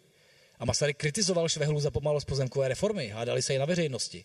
Pak si to nějak usadili, čili to nebylo úplně úspěšné. Dokonce Masaryk svého času velmi intenzivně, byť marně prosazoval nový text hymny. Jemu se prostě nelíbil. Říká, je to málo demokratické, tam jako lkajeme, kde máme domov, to by chtělo něco jako bojovného, že jsme demokrati a že jsme hrdí. A nakonec to tak zůstalo, hymna se nezměnila, nebyl úspěšný jako v tomhle, jsou to drobnosti. Když chtěl představovat hrad, měl úplně jiné představy. Ten Plečníkův eh, obrovský monument měl být vidět od řeky. Nakonec je teda na tom třetím nádvoří, nebo kolikátým. Měl představu, že zamřížuje Matyášovu bránu, jako symbol, symbol monarchie. Spoustu představ, které měly být jiné, nakonec nedopadly z praktických, z praktických důvodů. A zároveň ten hrad začal budovat jako určitý symbol, kdy vlastně vůbec nebylo automatické, že si ten prezident vlastně musí sednout na hrad. A on se tam sedl. Vzal si tu uniformu, začal jezdit na koni a sedl si na hrad. Aby v podstatě držel tu linii toho vládce, který je nad tou řekou a v podstatě nám do jisté míry vytvořil ten mýtus do budoucna. Toho prezidenta, který tam má vládnout, by třeba nemá ty pravomoci, které vůbec má. To nám zůstává. Vnímáme to, že prezident na tom hradě jakoby vládne. Ale to je velmi tvrdě od Masaryka. Že on si vytvořil jakoby ten obraz v té, v té době.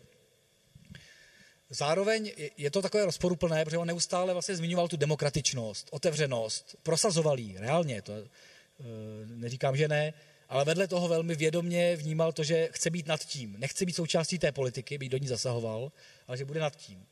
Byť mu to nedalo a e, zůstal tím žurnalistou, abych se vrátil k tomu polovtipu, ale psal do těch novin pod šiframi měl potřebu prostě napsat něco, tak to stejně napsal, jenom to nepodepsal jako prezident, on do toho nezasahuje, ale napsal tam nějakou šifru, nebo nechal podepsat někoho jiného.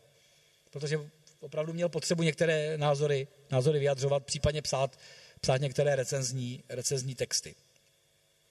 Právě jak už jsem zmiňoval, jemu se jako jednu z mála velmi jako čirým způsobem podařilo třeba vystihnout podstatu problémů fašismu, nacismu nastupujícího v Německu. 30. dubna 33 vychází Masaryková, byť pod šifrou, e, recenze na Mein Kampf, kde se dal jeden z citátů. Je ta otázka politické praxe, kterou předvádí, ale nejenom hitlerismus, ale Hitler jako významný časový problém. On tam čte toho autora Mein Kampfu, on tam čte tu sílu pomoci, respektive e, to, co Hitler tam dává v rámci antisemitismu, v rámci nenávisti k celému světu, popření Versailles. Takže on neupozorňuje na nějaké hnutí a na tu konkrétní osobu, která může být velkým celoevropským problémem. A to je Masaryk eh, pár let před smrtí a brali bychom, že je to kmet, který z 19. století vůbec nemůže vnímat aktuální problémy Evropy, ale velmi, velmi jasně je vnímá a eh, pojmenovává. Tohle máme spíš jako jenom odlehčení. Politická propaganda nepatří jenom do eh, totalitních a diktaturních dob, Tohle je jedna z posledních fotografií Basaryka z července 37, kdy jel na legionářský eh, velký sjezd nebo sled eh, na Strahov, to je výročí bitvy u Zborova, 37. 17. A ta fotografie vlevo je originál. To je to, co prostě takhle ho vyfotili, když odjížděl s generálem Sirovým, 37. To ještě Sirový neměl rozhodně za sebou jako špatné dny 38. A už v té době k tomu tehdejší hraní kancelář připisuje tuškou, což tam je nahoře, ale vy to špatně Eh, uvidíte nebo nepřečtete, ale tam je prostě jenom napsáno retušovat syrového. Takže když si dneska najdete na Google a dáte si Masaryk, tak, jedna, tak ta fotka vpravo na vás vyběhne. Jako jedna z klasických fotek. A tehdy to bylo v médiích ve smyslu prezident zdraví sjezd legionářů. A fungovalo to v podstatě normálně, prostě vyretušovali Syrového a použili Masaryka do novin. Fotka je to hezká, bez toho bez toho Jana. Takže tam je vidět, jak se pracoval už v té době jako podobným způsobem. To není žádná výjimka že dochází k upravování, respektive vůbec to nemusí být výjimka jako diktátorských, uh, diktátorských režimů. Je to prostě práce, práce s obrazem na veřejnost. To už jsme v 30. letech, 33. 34. rok, kdy Masaryka velmi postihly zdravotní problémy, zejména mrtvice. Já jsem dávám jeden z dokumentů, který nedávno zveřejnil uh, Petr Zídek jako novinář, který se věnuje třeba Masarykovi docela hodně. To je seznam četby, kterou si Masaryk objednal po té mrtvici, když začíná znova číst. Je tam z toho jednak vidět to, eh, co se o něm ví. On eh, celý život až do posledka četl poezii. Podstatě měl to jako inspiraci, nečetl o politické spisy nebo filozofii, tak si objednal Goethova Fausta a pak si objednával spisy. Eh, objednal si básně Máchy, objednal si Husa, Havlíčka, Helčického. A když se podíváte na ně, některé ty pasáže, tak najednou vidíte, že místo spisy napíše psisy ten mozek už nefunguje tak, jak má po té mrtvici. Už, to prostě, už to přeskakuje. Jednak je to písmo roztřesené a jednak prostě už to není tak fyzicky v pořádku, jak by, jak by mohlo být. Dokonce až tak, že Masarykovi v téhle době, v 34. Eh, pořizují podpisové razítko, protože už nemůže podepisovat ani ty spisy, které jako prezident má. To znamená, ty tajemníci mu tam dávají razítko, když mu vždycky sdělí, co a jak, co a jak je. A když najdete někde abdikační fotografie Masaryka, tak to má pravou ruku v pásce podstatě není, není toho schopen, tak je to zdraví už bylo velmi špatné. V téhle době, například mezi 34. a 7. rokem, eh, Masaryk eh, si nechává s oblibou přečítat svůj vlastní životopis Zdeňka Nejedlého. On má k Nejedlému velmi blízký vztah svým způsobem. Nejedlý byl taky workoholický šílenec. Eh, s tím, že on napsal pětisvazkový životopis Masaryka a došel asi do 90. let 19. století. Nedopsal to nikdy, ale je tam podrobně všechno. A Masaryk si to nechával přečítat, aby si obnovil paměť na to, co dělal, psal a říkal. Opravdu jakože nechával si rád číst svůj život, aby si upamatoval sám na sebe. Ještě v 37. přijímá v létě nejedlého s manželkou vlastně na vlánech na, na večeři nebo, nebo na oběd. Ten vztah nebyl jako, jako nenávistný, nebo že by ho vnímal jako, jako komunistu. Zároveň zase pro odlehčení Eh, takový univerzitní vtip z před první války, rozdíl mezi nejedlým jako workoholikem, který píše mnoha slasková díla a Masaryka, který přemýšlí o věcech, že se v Klementínu ve studovně najdou dvě tušky. Jedna je úplně vypsaná, druhá je okousaná. A, a celá. Ta vypsaná je nejedlého a ta okousaná je Masaryka. Nejedlej si furt psal a Masaryk přemýšlel. A to je vtip, který je vlastně 100 let starý v rámci, v rámci univerzitního charakteru těchto dvou lidí. Oni se setkávají v tom, v tom životopisectví po té, co nejedlý píše ten jeho životopis. Smrt byl obrovský šok, i když se vědělo, že Masaryk je samozřejmě starý, nemocný, sídlící v Lánech, tak to byl pro tu společnost obrovský uh, šok a smutek. Já sem dávám schválně, protože existuje velmi bohatý fotoarchiv hradní z období smrti, jako je emotivní fotky. A já jsem sem dal schválně toho něčem bez uvozovkách chudáka Edvarda Beneše. Ten jako malý nástupce, teď myslím jako i fyzicky, stojí před tou lafetou toho svého velkého učitele a teď dochází k tomu zlomu, kdy tady končí nějaká éra. To už nemusí být 38. Já si osobně nazývám v rozepsané knize ten 37. krokem do propasti. Tady už ty věci vlastně končí. V jednom roce zemře Masaryk, Šalda, Pekař, Kramář. Tady odejde podstatě velmi silná generace lidí, kteří ovlivňovali a spolu, spolu určovali ten veřejný, veřejný prostor. Když odejde Masaryk, prostě je to obrovský celonárodní smutek, asi největší, co kdy byl za poslední století, nesrovnatelný s ničím. Seifert píše emotivní báseň, zase Masaryk není pohřben na Vítkově, je pohřben v Lánech a zase to musí být ten ceremoniál. Takže z Lán tu mrtvolu převezou do Prahy, kde jsou smuteční slavnosti, tady ji přesadí na vlak a zpátky odvezou zase do Lán vzniká kolem toho film, který obejde celou zemi, je to velmi jako truchlivý moment. A Václav Černý ve svých pamětech píše, že i jemu se tehdy zdálo, jako kdyby ten Masarykův duch zatím dlel v těch lánech, dokud žil a hlídal tu demokracii. To byl pocit, opravdu jenom pocit. A tím koncem toho září to všechno jakoby končí. A reálně jako ta reálná politická krize samozřejmě na emoce nehraje, ale přichází vlastně v zápětí. Takhle vypadají ty emotivní fotografie, to je ta postel, na které Masaryk zemřel, včetně šatů, do kterých následně měl být oblečen vlastně vlastně na ty smuteční slavnosti. V rámci výstavy to bude jedna speciální sekce, která bude vystavena eh, právě ten hradní fotoarchiv z okamžiku smrti, ten moment, kdy Masaryk vlastně, vlastně odešel těch lánech jako takový jako smutné zastavení, zastavení času a do jisté míry prázdné, nenahraditelné místo. To, jak se ta doba hroutí, vy tam moc neuvidíte, ale schválně jsem to sem dal.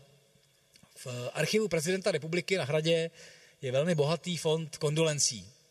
Kondolencí po smrti TGM, které přicházejí bezprostředně poté Benešovi jako prezidentovi nebo vůbec Dolán. A já jsem vybral dvě. E, ta vlevo je kondolence už ze 14.9. od Franklin Delano Roosevelta a přichází z Bílého domu. Byl k ní ještě přiložen osobní dopis, kdy Roosevelt oceňuje velkou osobnost Masaryka jako velkou ztrátu. To vpravo je v diplomatické francouzštině dopis předsedy Rady Sovětů Kalinina, že formální hlavou Sovětského svazu byl předseda Rady Sovětů Kalinin, nikoli Stalin, byť reálně to byl Stalin jako předseda strany, ale formálně prostě vystupoval Kalinin.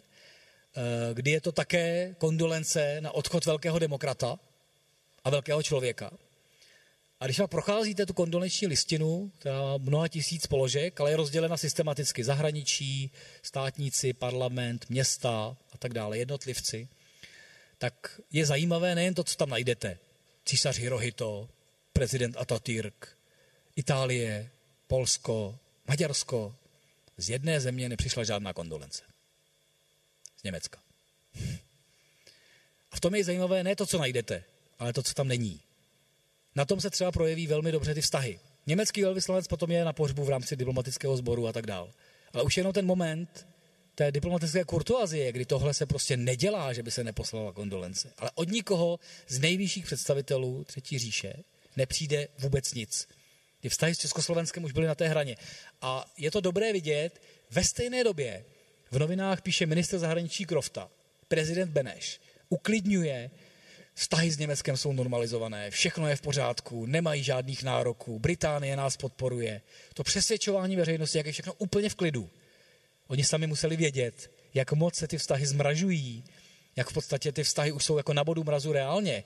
Poslední, tučím, veřejnou korespondenci, co si vyměnil Beneš s Hitlerem, je kondolence nad uh, tragédií vzducholodi Hindenburg, která měla výročí asi před 14 dny, před 80 lety, což je květen 37. Od té doby je to v podstatě ticho, které je i v době Masarykovy smrti. Obraz. To je úplně samostatné, taky by to byla samostatnou přednášku. Jednak je to obdiv. Obrovský obdiv k Masarykovi, 37. 38. rok, zakladatel, tatíček, eh, vydávané knihy, úžasné, utvrzení toho obrazu prezidenta. Pak vlastně následuje to vytěsnění už za druhé republiky, že ta demokracie nebyla úplně to ideální, když nám skolabovala. A zejména za války je to ticho. Je to spíš vytěsnění než kritika. Tam máte ty momenty, které vidíte třeba ve filmových zpracováních.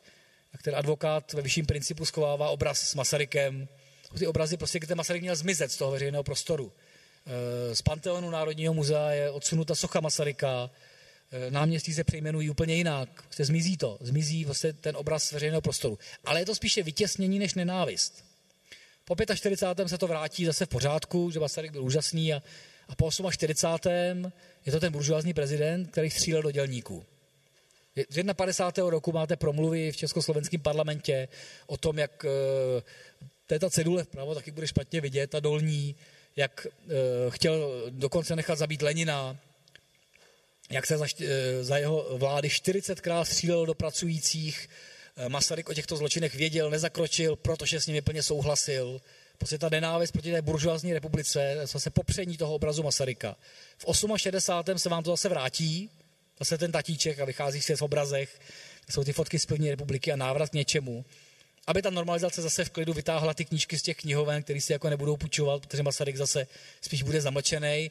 A v 90. roce se zase všichni zblázníme, že Masaryk byl nejlepší, ale v tom smyslu, že už máme jenom tu ikonu už máme zase už toho tatíčka na tom koni a ty čtyři citáty nebát se a nekrást. A demokracie je fajn, přeháním to. Ale vlastně už jsme si to vyprázdnili, nemáme ten jeho kritický přístup, nevnímáme, což mimo jiné mě vychází z toho celého, když zmiňuji Masaryka, i osobní míru nesnesitelnosti toho člověka, jak všechny kritizoval. To samozřejmě muselo jako vycházet. Nám stačí ten obraz toho úžasného prezidenta. Zároveň eh, ten obraz je nejednoznačný. Schválně jsem sem dal i tu vlajku nahoře.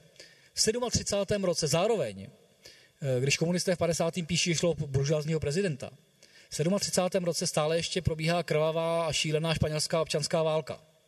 A Čechoslováci, levicoví, anarchisté, komunisté, opravdu levice, bojuje na straně Lidové fronty proti Frankovi a fašismu. Má dva samostatné bataliony.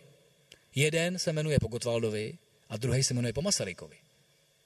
Že ta levice, která bojuje ve Španělsku s tou hvězdou Lidové fronty, což je ta le, opravdu levice, si nazve po Masarykovi svůj oddíl. Což zase ten obraz, je to vlastně přivlastnění toho sociálního Masaryka.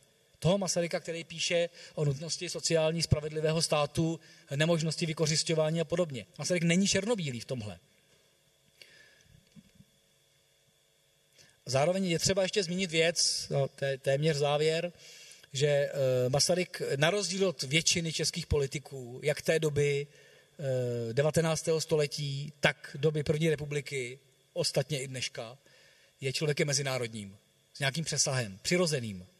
Kromě vztahů přirozených s lidmi mezi Amerikou, Ruskem, Francií a Británií, jako přirozenými, normální komunikaci, vnímání osobnosti, když se debatuje o společnosti národu, když se debatuje o e, úplně prenatálních úvahách o spojení, spojování Evropy v 630. roce na nějakém kongresu, tak padají od Britů názory, no, kdyby to mělo formálního prezidenta, co třeba Masaryka, jenom jako ikonu evropskou.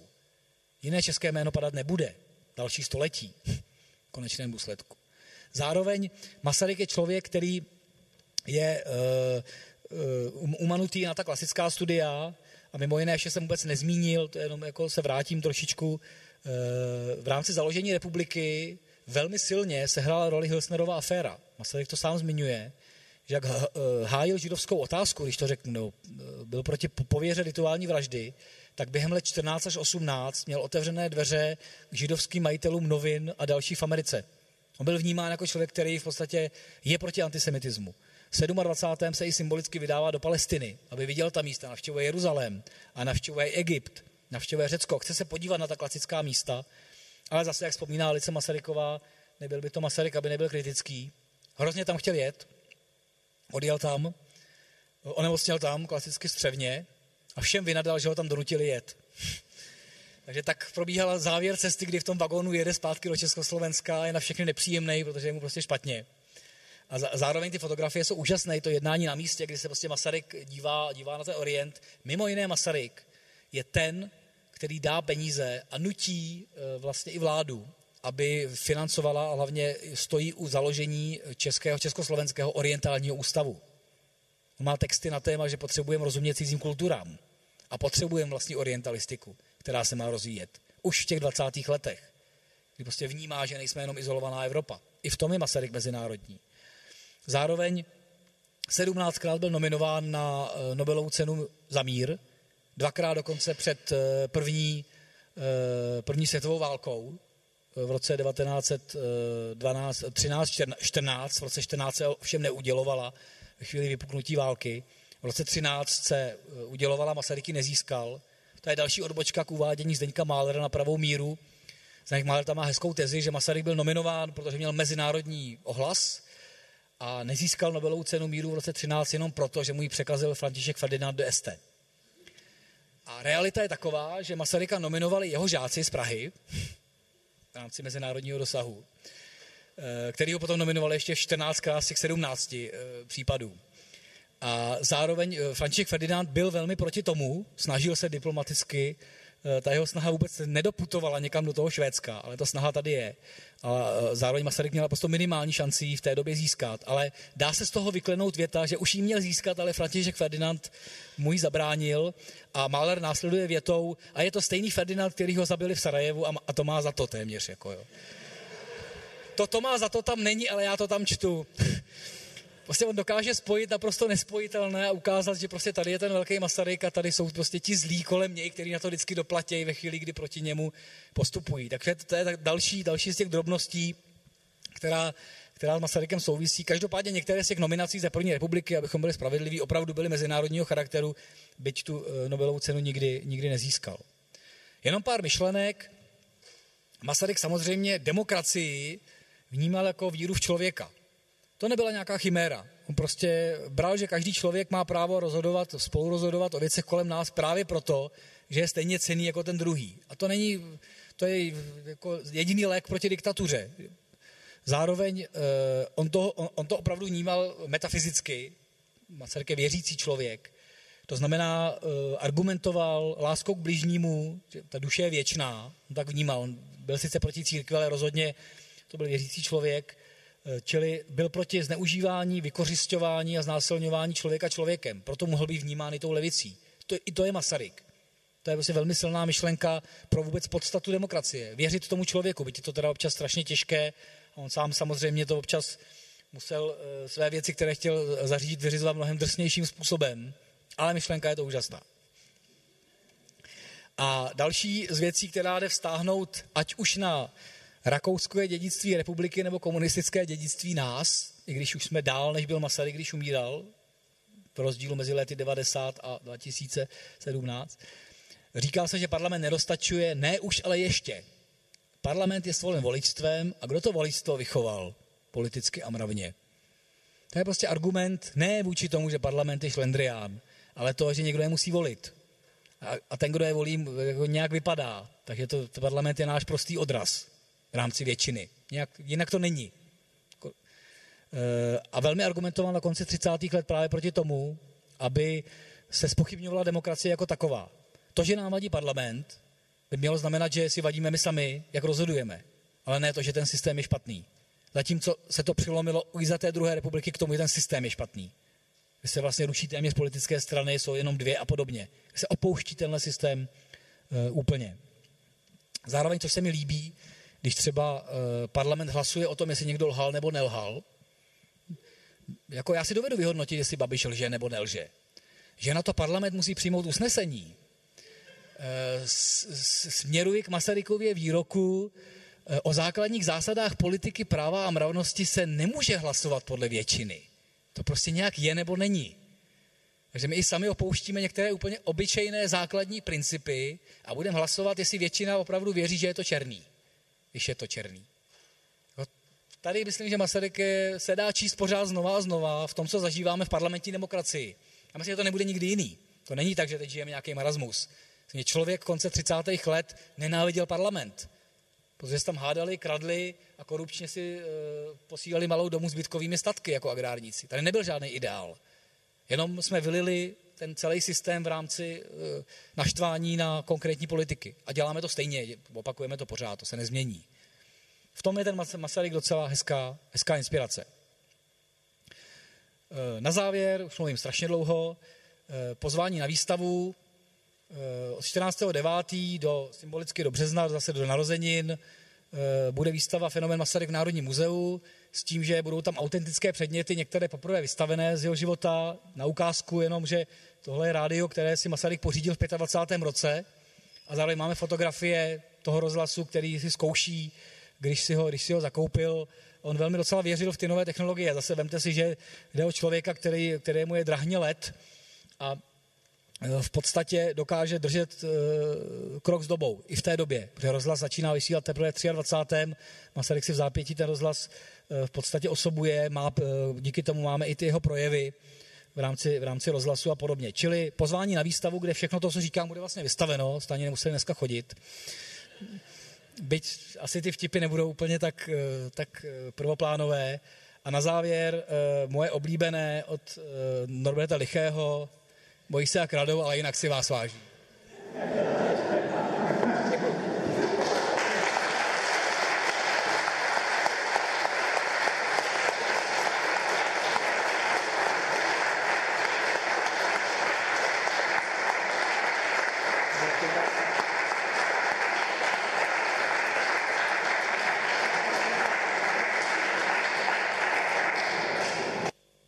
Děkuji za skvělou přednášku a myslím si, že takových třeba tři, čtyři, pět otázek z publika, jestli máte, nebo...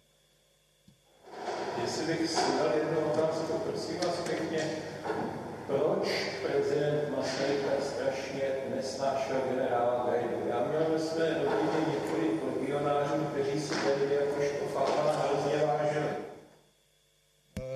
Já bych to řekl jako zjednodušeně, Masaryk měl naopak kolem sebe dost lidí, kteří mu řekli, že Gajda je obrovské fašistické nebezpečí a byli to lidé, kterým věřil v rámci Metka a dalších eh, legionářů. Eh, já myslím, že on Gajdu osobně v podstatě neměl moc možností potkat. Ale on si to v jisté době vyhodnocuje. Ty dopisy jsou strašně ostré. Gajda už když se stává vlastně být zastupujícím šéfem generálního štábu nebo náčelníkem štábu, tam bylo to mezidobí, tak... Od té doby, co byl protože když, byli, když Gajda byl v Bolčakově armádě, tak už tehdy to strašně skřilo. Eh, co je osobně mezi nimi, já myslím, že to nebylo moc politické. Prostě Masaryk ho měl vyhodnocen jako člověka, který mu nevěřil. Jako jednoznačně. Já mám jako, co jsem viděl pořádně, byla ta korespondence už z těch 20. let, kde je to a priorní. Masaryk to má úplně jasně, že Gajdovi nevěří ani dobrý den. Už když postupuje v tom žebříčku, tak on pořád píše, dokonce už v té době píše těm generálům, ministrovi obrany a dalším, prostě odmítám, aby byl povyšován, jako neposílejte ho do těch funkcí, nechci, nevěřím mu, je to, je, to opakovaný. Jestli tam nastalo, to vám nedokážu říct jako během, během toho něco v rámci Gajdovy angažovanosti, bílí, rudí, e, legie, ale vím, že to bylo velmi, velmi silné a napomáhali tomu pak ti lidi kolem Masaryka, kteří mu to jenom utvrzovali, že Gajda je, je, je nebezpečí. A zároveň, ano, dá se objektivně říct, že to, jak s ním zatočili, když to řeknu jednoduše, bylo hodně ošklivé a hodně ze zákulisí. Prostě tak bylo. Nikdo se nehlásí s otázkou. Samozřejmě je možné, že, že si tak při tomto exkurzu do přelomu 19. a 20. století říkáte, jaký je přelom 20. a 21. století a, a co se od té doby změnilo a co naopak přetrvává a možná eh, by tady ještě se mohla zmínit taková perlička na, na začátku, na tom prvním slajdu. Možná, eh, Michale, kdybys řekl k tomu, k té karikatuře to je, to je jenom zase na vnímání Masaryka už za první republiky, to je vlastně karikatura, nebo možná to v té době ani nebyla karikatura zamýšlená od Emanuela Frity, což byl spíše reklamní kreslíř. V té době to bylo vyhodnoceno jako urážlivé a nesmělo to být zveřejněno.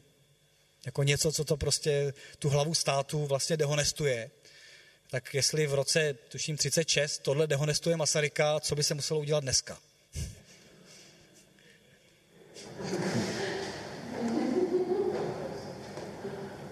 Já vidím jednu ruku z publika. Já se chtěl zeptat, vy jste tam zmínil, že mu šlo v Rusku o život. Já jsem pár věcí o tom čet, nevím, jestli to byla jenom takový povídali a máte a on to zmiňuje, tuším, v Kijevě, kde bydlí v tom hotelu a e, že v podstatě několik dní musel být držen na hotelu, kdy dokonce přebíhal během střelby. umistovali ho potom v rámci toho, že ho chránili do pokojů, které vystýlali madracemi, protože se prostě v okolí hotelu, hotelu střílelo, byly to asi čtyřdenní přestřelka, takže nešlo o to, že by na Masaryka někdo útočil, ale že zrovna tam se odehrávala střelba, tam, kde zrovna on bydlel a vlastně on to zmiňuje, že několikrát procházel místy, kde prostě probíhaly nějaké střety a ne, že by byl přímo jako v palbě války, ale to jsou ty zbloudilé střely v rámci občanské války v ulicích, tak to bylo zrovna tohle, co on vnímal jako, a vzpomíná na to právě, že spí v nějakém zadním pokoji v hotelu, protože ta, ten přední trakt není bezpečný a jeho, do jeho oken se občas střílelo. To je ten, asi tenhle ten moment, se myslel. Protože tam se ještě zmiňovalo, že se do toho hotelu nemohl dostat, protože chtěli vědět, kdo je a on přeci nemůže lhát, když že je vlastně Rakušan, že? K tomu lhaní je, je hezká Masarykova věta, jak mluví o pravdě a lhaní v politice. On má v hovorách s Tegem, budu to trošku parafrázovat, v politice se mi nejvíc vyplatila pravda, i když jsme pracovali na západě v republiku a bylo to těžký. Abych řekl upřímně, řeknu to jinak. Snažil jsem se lhát co nejméně. to tam takhle přímo má, takže zase ono, ta reál politika občas on zase musel vědět, že beru to tak, že spíš něco zamlčovali, když se to zrovna nehodilo, ale snažil jsem se lhát co nejméně, hezká věta. To je sice z dnešního večera všechno, milí posluchači. Příště si poslechneme příběhy těch nejpozoruhodnějších a nejzábavnějších omylů ve vědě, ale ještě než dnes zamíříte ke dveřím posluchárny, mám na srdci tři důležité věci. Za prvé doufám, že se vám tenhle večer na FFUK líbil. Myslím, že takovéto barvité informace byste o našem tatíčkovi zakladateli hledali v učebnicích opravdu marně. Pokud to pro vás byl s námi příjemně strávený čas, zvažte prosím možnost podpořit naše úsilí o další skvělé přednášky a stát se neurazitelným BI patronem na adrese patreon.com lomeno neurazitelný. Nikdy vám to nezapomeneme. Za druhé se sluší připomenout, že v popisu epizody najdete odkaz na videozáznam celé přednášky, ve kterém uvidíte mimo jiné všechny slajdy pana docenta, včetně úžasných dobových fotografií, bez kterých se audioverze musela bohužel obejít. Ale hlavně na YouTube nám můžete nechat komentář, jak se vám přednáška líbila, na čím vás třeba přiměla k zamyšlení, jsme totiž ohromně zvědaví na vaše podněty. A hned o kousek níž popisu epizody je link na náš web, kde najdete spoustu zajímavých odkazů k přednášce, nejlepších citátů a dalších libůstek. Ostatně na našem webu neurazitelný.cz bych vás moc rád uvítal ještě z jednoho důvodu. A tím je pozvánka k odebírání našeho neurazitelného newsletteru neboli Neuramailu. Jeho prostřednictvím se totiž s předstihem dozvíte o všech našich akcích, rozhovorech a dobrodružstvích s náskokem před zbytkem světa. Abyste se s námi mohli hned vydat na příští cestu za novým poznáním a být přímo u toho, nebo třeba přispět zajímavou otázkou na hosta. Jsme moc rádi, že nás posloucháte. Nezapomeňte, že svět je sice rozbitý, ale možná to půjde opravit. A moc se těším, až se opět setkáme v posluchárně na začátku dalších večerů na FFUK. Mějte se nádherně.